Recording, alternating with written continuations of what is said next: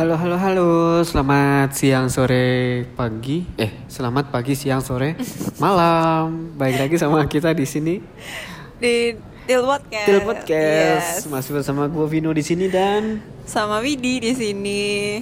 Eh kapan aku bareng sama Dedot? kita tunggu Dedot ke sini ya. Eh, mungkin dia sedang mengalami yang namanya apa? Quarter life crisis. Wah apa itu? Ah, yaudah sebelum kita masuk, kita mainkan dulu intronya. Mainkan.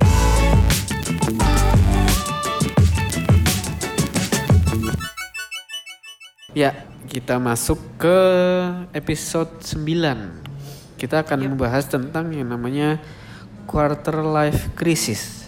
Apa sih itu? Kalau menurut aku sendiri, quarter life crisis itu di mana kita berada di keadaan cemas atau bingung sama kehidupan kita selanjutnya gitu. Kayak misal gua nih habis lulus kuliah mau ternak lele atau mau jadi budak korporat. Kan Lo kenapa nggak ternak ini eh, burung puyuh aja? Kalau- kalau burung puyuh susah karena nggak tahu dasarnya. Iya.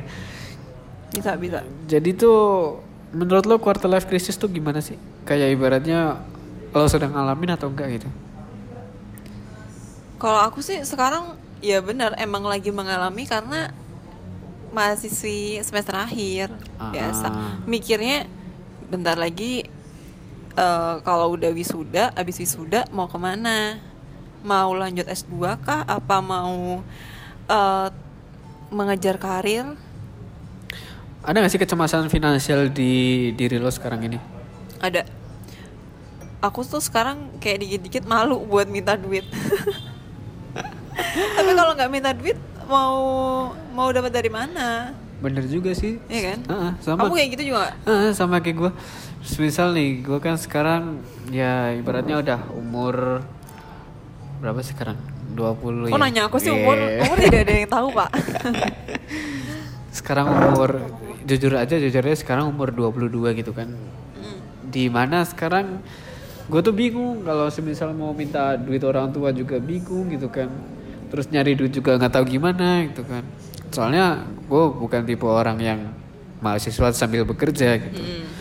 Jadi ya mau nggak mau ketika gue nggak punya duit ya irit seirit iritnya kalau mau minta sesuatu ya nanti tunggu gua achieve something misalnya gua misalnya ujian dapat segini terus nanti wah gue dapat segini Reward ujian. ya? ah rewardnya berapa gitu kan. Ya tergantung seperti itulah kalau menurut gua finansial gua sekarang ini gimana gitu kan Tapi ini nggak maksudnya pernah memaksakan diri nggak kan lo bilang malu nih buat minta.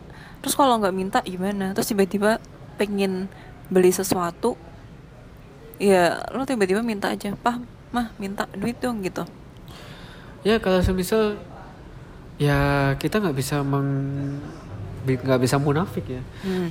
Semisal kita kan pernah pasti membohongi orang tua kan. Hmm.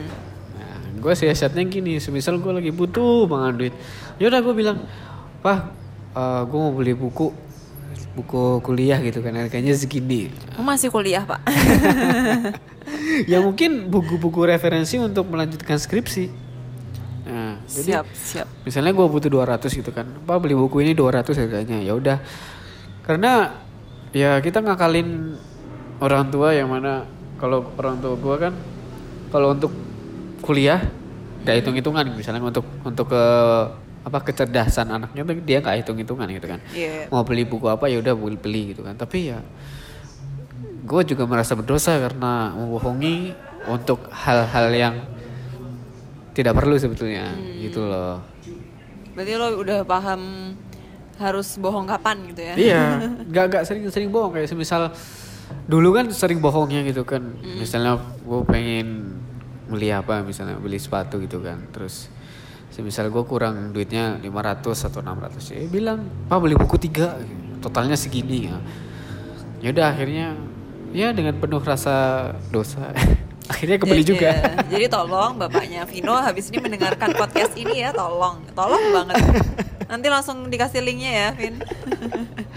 ya begitulah Terus kalau dari ini kan dari sisi finansial nih, Ah. lainnya ada nggak? Kalau gue ya itu tadi semisal gue habis lulus nih ya Hmm. gue masih bingung semisal banyak pendapat orang yang mana eh, S2 dulu atau kerja dulu gitu kan ada orang yang berpendapat bahwa eh, S2 itu untuk melancarkan karir jadi lo harus kerja dulu minimal 2 tahun atau tiga tahun baru ambil S2 Hmm. Terus ada lagi yang berpendapat bahwa S2 itu diambil ketika lo mau jadi akademisi, misalnya mau jadi dosen, mau jadi guru, atau mau jadi peneliti gitu kan. Sedangkan gue belum ngerti gitu kan, mau mau ngapain gitu.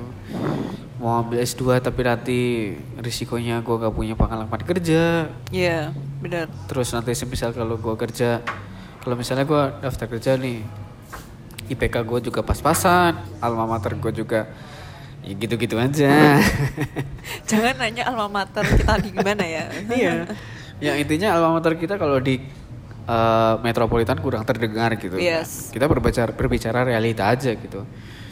Ya dalam pikiran gue, gimana cara naikin value gue di mata perusahaan gitu. Ya salah satunya alma mater gitu kan. Dengan melanjutkan S2 mungkin dengan berganti alma mater dengan yang lebih cool. Ya, jadi ya mungkin bi- bisa terdengar namanya. Lebih cool itu lebih adem apa maksudnya? lebih naik ke sana, Pak. lebih lebih naik Tempatnya gitu. lebih ke gunung lagi ya berarti. Jadi bisa bisa terdengar gitu kalau amaternya gitu kan. Kalau lo sendiri gimana? Kalau gue tentang karir, iya sebenarnya masih bingung. Bahkan sempat kemarin-kemarin mikir santai dulu deh sama skripsi biar aku mik apa ya aku sambil mikir ke depannya gimana gitu. Tapi ternyata nggak bisa santai-santai kayak gitu. Jadi kayak yaudah diselesain dulu bagian ini baru setelahnya ya udah kita eh, apa namanya kita jalannya tuh pelan-pelan tapi sambil melaksanakan yang harus dilaksanakan ini gitu. Kalau aku lebih pengennya sih ke karir dulu tetap karena itu tadi nyari pengalaman dulu.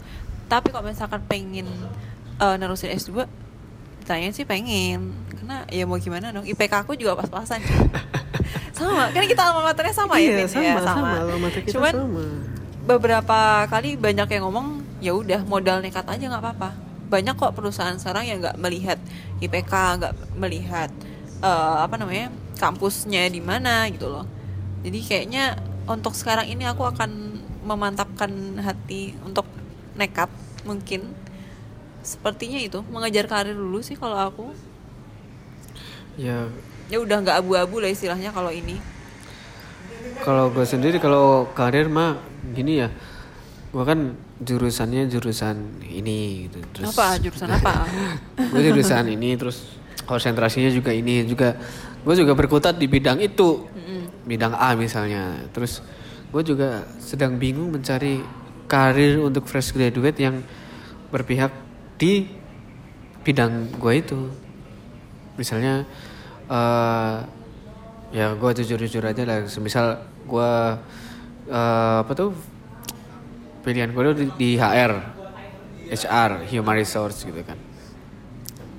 Terus juga gue bingung nanti semisal di kalau di kota kita sekarang nih untuk mencari hal-hal yang seperti itu tuh sangat susah gitu. Gue cari di LinkedIn yang keluar perusahaan gak jelas gitu loh Iya benar-benar. Iya kan? Karena kalau misalnya memang perusahaannya ini eh, istilahnya kayak nggak kedetek lah, Nah, itu tuh akan berpengaruh sama ke depannya kita. Misal Iya. kita mau ngelamar kerja di perusahaan lain, perusahaan baru, mereka juga pasti ngelihat pengalaman kita dong. Ini udah pernah kerja di mana gitu-gitu. Heeh. ya itu kan ya kualifikasi seseorang tuh juga bisa dilihat dari rekam jejaknya gitu kan dan dari situlah muncul dilema apa yang harus gue lakukan gitu kan. Bener-bener. apa gue harus lanjut S2 dulu dengan mengorbankan dua tahun Karena Pengalaman Hmm, kerja. Karena dua, karena dua tahun ini nggak sebentar ya. Iya, dua tahun ini sangat-sangat berharga Iya. untuk mencari pengalaman kerja. Dan tadinya gue berpikiran bahwa, oh mungkin gue kuliah bisa kuliah S2 sambil kerja. Ternyata nggak bisa.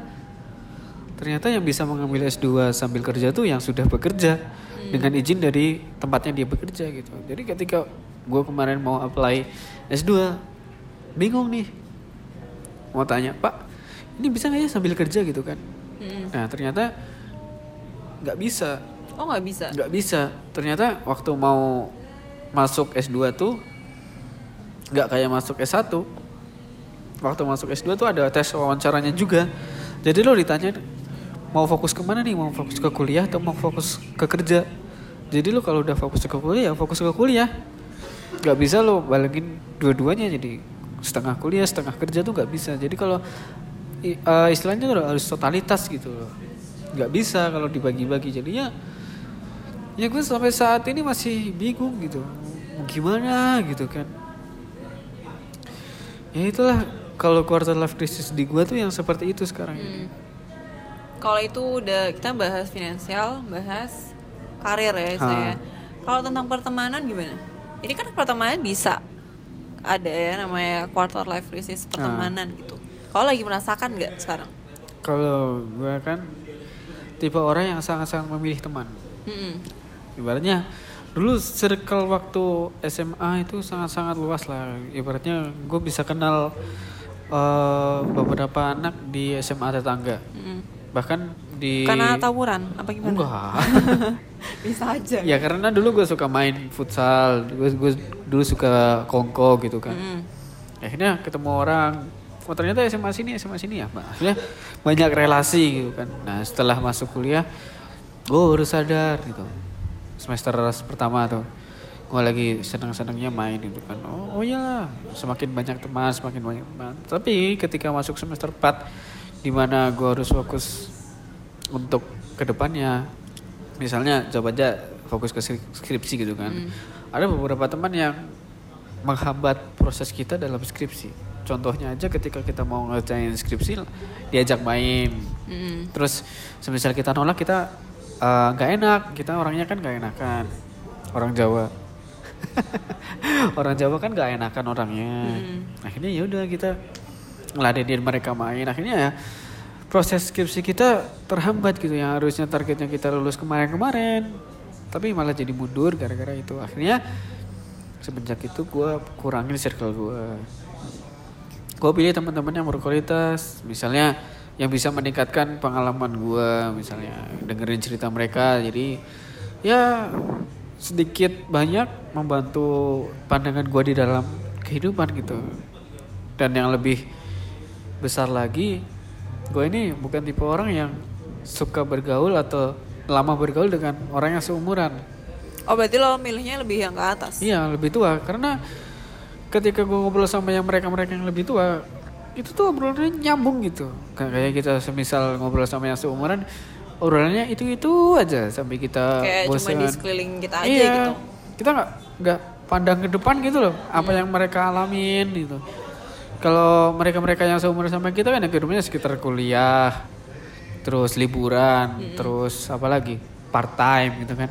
Kalau orang yang di atas kita tuh kehidupannya dia kan kalau di sejarah histori pertemanan gua kan udah ada yang nikah udah ada yang nikah diselingkuhin atau apa. Berat sekali Iya. masalahnya. Heeh, jadi ya bagaimana mereka survive gitu kan gue juga bisa belajar something gitu kan. Dari situ sih pertemanan gue ya sampai sekarang tetap terjaga di circle sekitar berapa lah? Paling banyak 10 teman gue sekarang. Yang bener-bener dekat. iya benar-benar Oke. dekat kalau lo sendiri gimana? Menambah relasi itu penting sebenarnya ya kan? Pasti Ah. menambah relasi itu penting. Benar kata Vino tadi kalau milih-milih teman sekarang iya bukan karena apa ya bukan sombong atau kenapa ya. Milih-milih teman tuh karena kita memilih teman yang berkualitas di mana yang teman seperti ini harus dipertahankan bisa ke depannya akan apa ya maksudnya eh, menjamin pertemanan itu kayak oh ya kalau temenan sama ini gue bisa ini nih bisa itu tuh tuh. Iya sih kayak gitu. Terus juga kan sekarang banyak pertemanan yang toxic gitu kan. Mm, bener-bener. Nggak yang dikit-dikit ngegeng lah, ke mall lah, apalah. Itu kayaknya kalau udah di umur kita kayaknya udah bukan saatnya sih ya. bukan saatnya. Biasa kok nge-mall sendiri, nonton sendiri, ngopi sendiri, ke mana-mana sendiri. Itu biasa nggak nggak harus perlu segeng gerombolan, hahi bareng. ya ya ya kalau aku sih emang sekarang kayak gitu sih menambah relasi dan nambah banyak ngobrol sama teman-teman teman-teman baru kenalan sama orang mana aja gitu loh Ya nambah pengalaman juga sih ya sebetulnya kayak gitu. Nah terus dalam menghadapi quarter life crisis lo sendiri itu apa yang lo lakuin sih? kalau dari kita dari awal tadi membahas tentang finansial kalau finansial sih kayaknya aku belum menemukan yang tepat sih Iya jujur sama. aja sama kan iya sama karena kita masih dalam abang-abang bingung habis wisuda mau ngapain gitu iya ya lampu kuning lah Iya. Masih lampu kuning itu tadi. Kalau misalkan dari yang ya kehidupan lah misalnya, kehidupan kan tetap ya karir juga ya. Kalau aku sih mengubah pola pikirku, jangan terlalu cemas. Tapi aku juga harus siap menghadapi ke depannya. Kalau aku ya itu kayak apa ya? Biar gak abu-abu lah. Kalau anak Pio, jalan anak Pio, tahu lah ini anak psikologi industri. Pasti diajarin bagaimana caranya biar kamu mempunyai goals yang bagus. Goals yang bagus iya. tuh yang seperti apa Goals- yang nggak muluk-muluk atau yang gimana Goals yang bagus itu kayak misal kamu tuh pengen kerja di perusahaan ini dan gimana caranya kamu buat dapat posisi ini gitu. Caranya biar kamu tuh biar kamu gak abu-abu sama cita-cita kamu sama keinginan kamu. Jawabannya tuh perencanaan yang baik, perencanaan yang matang gitu loh. kita harus buat strategi atau apa tuh namanya schedule kita sendiri untuk sampai ke sana atau gimana sih Mm, bener kayak gitu. Sederhananya tuh kayak gitu aja gitu. Hmm. Ya muluk-muluk ya maksudnya berekspektasi tinggi nggak apa-apa, tapi harus siap sama eh, konsekuensinya. ya kayak ibaratnya eh, kata orang bijak tuh ketika lo mimpi setinggi langit siap-siap untuk menerima konsekuensinya ketika lo jatuh se ke tanah gitu kan Iya benar kayak gitu. Ya nggak apa-apa maksudnya mikir eh, cemas atau apa, tapi kita harus bener-bener siap kayak oh ya nanti kalau misalkan kayak gini gimana ya gimana ya.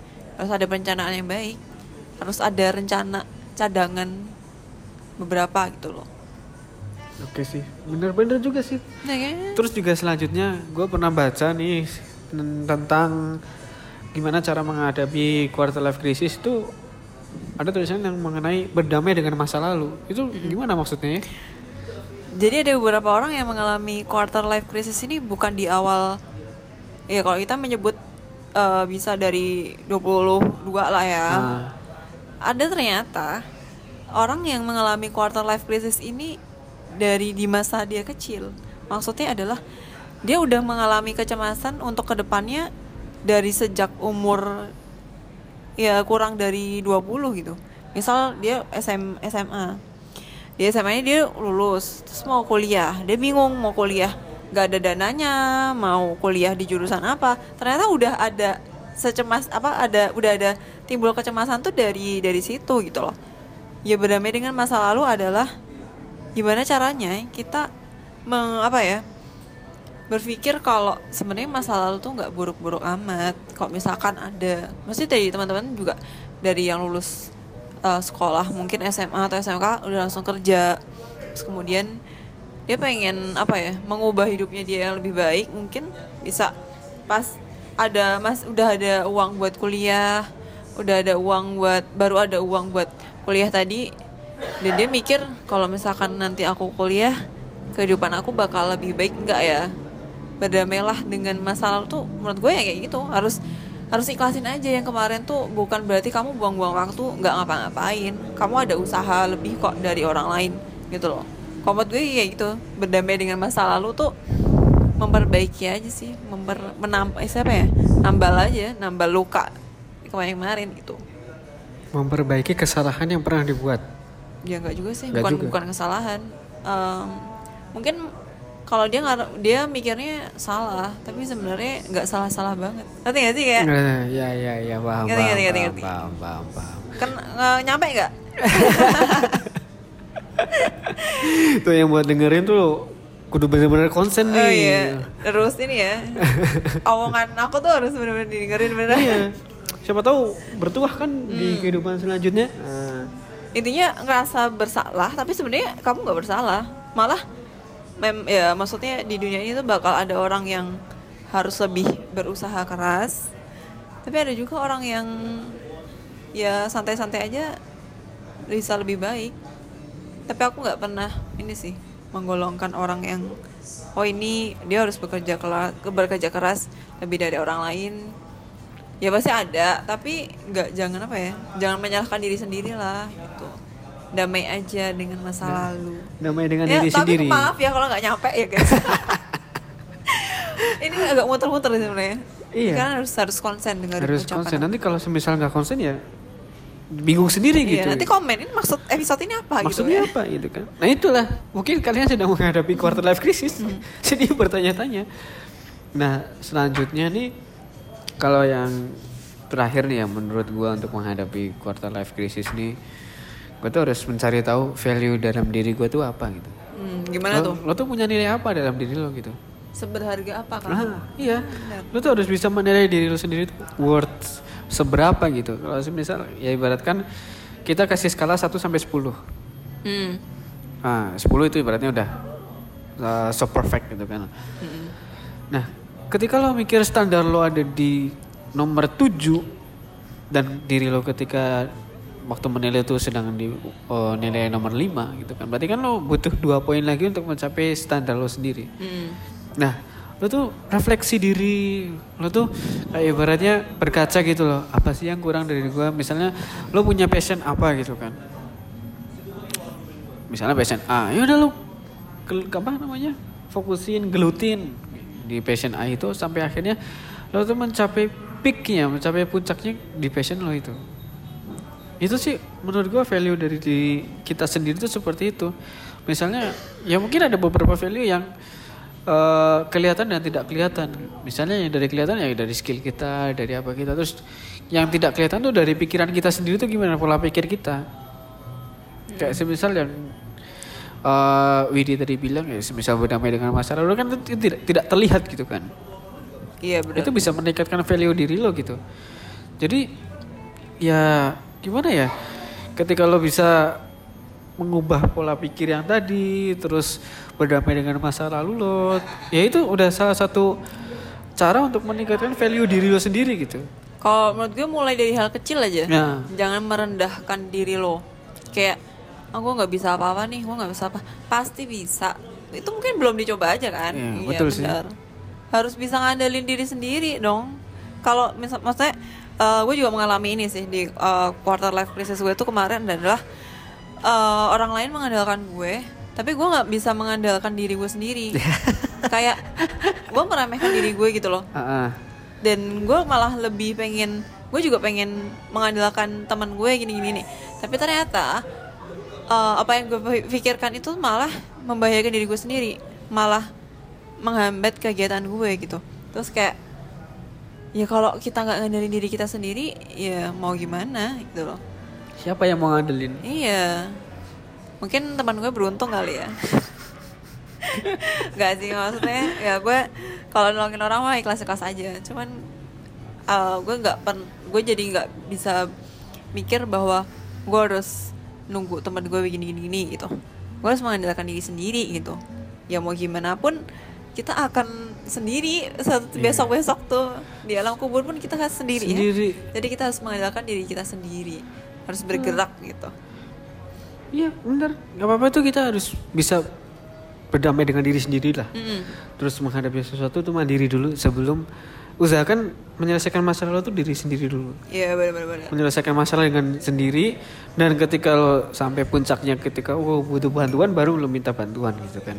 Jangan sebelum lo mencoba terus sudah minta bantuan dulu. Misalnya belum pengen ngerjain ini tapi duh bingung nih gimana caranya akhirnya minta minta bantuan. Tapi yang sebetulnya lo tuh bisa kerjain sendiri gitu. Kayak gitu sih.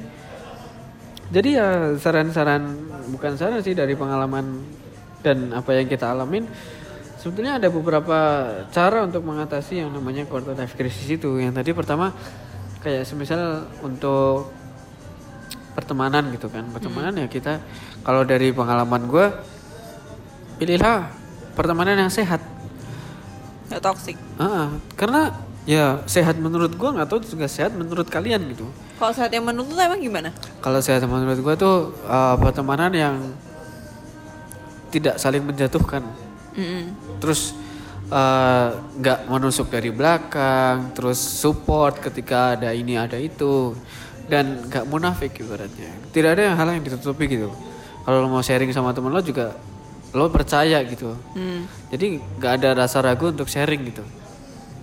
jadi ketika lo butuh bantuan ya mereka datang dan ketika mereka butuh bantuan lo datang gitu dan di situ standar pertemanan gue yang sehat yang seperti itu nggak tahu tidak tahu bagaimana kalian eh, memberi standar untuk pertemanan sehat kalian seperti apa. Yang tahu pertemanan sehat itu sendiri kan kalian sendiri juga. Jadi kalian hanya bisa menilai siapa teman yang harus dimasukkan di dalam circle kalian dan siapa yang harus dikeluarkan dari circle kalian yang seperti itu. Jadi yang bisa menentukan kesehatan pertemanan tuh ya diri kalian sendiri. Kalau misal di satu circle itu nggak ada yang sehat ya kamu aja yang keluar gitu. iya kamu aja yang keluar mencari circle baru misalnya ya Cari temen baru, Ah, ah. relasi baru. dan Tidak melulu pertemanan itu yang sama pendapatnya. Misal Betul. ada yang beda pendapat tuh nggak apa-apa. tidak apa-apa sebetulnya nah itu untuk masalah circle pertemanan gitu kan nah untuk yang masalah ke finansial tuh gimana Kalau itu gue juga bingung sebenarnya. Nah, bingung kita, kan? kita masih bingung gitu Masih kan bingung. ya karena kita belum ada yang bekerja gitu kan Iya, karena kita masih dalam tahap yang mikir, oh ya habis habis ini lulus kuliah mau ngapain ya gini. Iya. Tapi ya, kalau menurut gue ya yang finansial ini ya belajarlah membeli barang itu yang benar-benar dibutuhin, Ah, bukan iya karena kepengen doang. dengan ha- apa ya hal-hal yang kecil dulu lah lo beli ini tuh Jadi, butuh atau iya, enggak gitu. Karena kita masih di level ini Iya. karena ya kita nggak bermaksud menggurui ya. ya, Biar ini nge-share pengalaman kita berbagi aja. pengalaman gitu. aja sebetulnya ya. Bener-bener. Terus yang selanjutnya ya tadi yang mencari value diri sendiri terus mengubah pola pikir dan berdamai dengan masa lalu itu sendiri gitu kan kayaknya itu sih pembahasan kita di episode kali ini Yep, ada benar. kata-kata penutup dari lo Ya, nggak ada deh. Itu aja daripada kepanjangan kan. yo ya udah sampai ketemu di episode selanjutnya Sampai ketemu di episode selanjutnya dan terima kasih sudah mendengarkan di podcast dari detik pertama sampai detik terakhir. Sampai jumpa di episode selanjutnya. Dadah. dadah